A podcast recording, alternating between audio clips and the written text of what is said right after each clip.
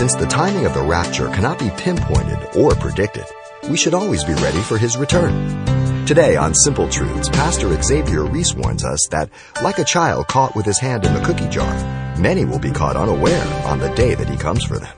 Let's listen.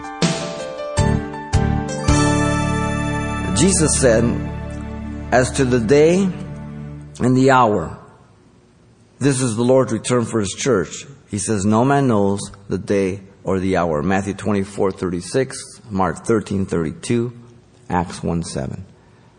We don't know when. We don't know the day or the hour. Can you imagine if people knew the day or the hour? now, if your parents said, Look, I'm going to go on vacation for three months, and you're about 18 years old, and you're a total heathen, and I want to come back this day at this time and not before. I don't need to say anything more. this announcement by Christ could not refer to the earthly return.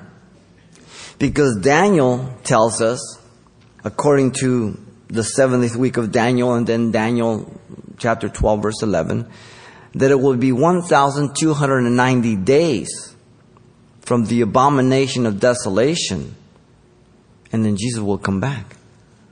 Now Jesus confirms this in Matthew 24, 15. He says, when you see the abomination of desolation spoken by Daniel the prophet, flee to the wilderness. Daniel tells us that from that event, you can count down 1,290 days, look up to the east, and Jesus will be coming back.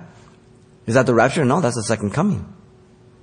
Now, many people try to make the abomination of desolation the event that took place in 70 AD. That couldn't be it. Otherwise, Jesus would have come back 1,290 days after that date. and when John wrote the book of Revelation, it was way after that. So, the day and the hour that no one knows is when he comes for his church. When he comes back to the earth, everybody's going to know.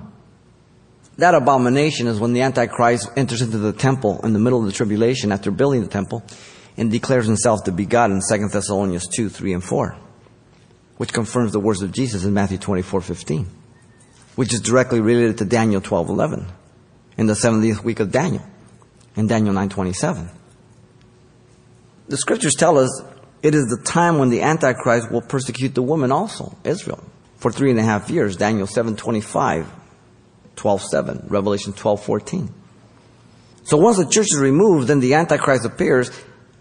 In the first three and a half years, he has all the solutions for the world. And after he builds a temple in the middle, he declares himself God and he shows his true colors, and then he persecutes everything that has to do with Christianity and Judaism. He becomes the new religion of the world.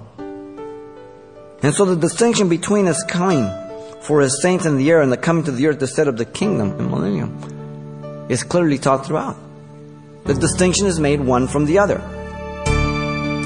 You've been listening to Simple Truths with Pastor Xavier Ries, a daily devotional of the enriching and precious truths found in God's Word. CD copies are available of the studies you hear each day on our broadcast simply by calling 800 651 8352 or log on to CalvaryChapelPasadena.com for information on various other messages from Pastor Xavier. There, you'll also get information on our weekly services, announcements, even hear this program again at the radio listings link. It's all at CalvaryChapelPasadena.com. And join us next time for more simple truths.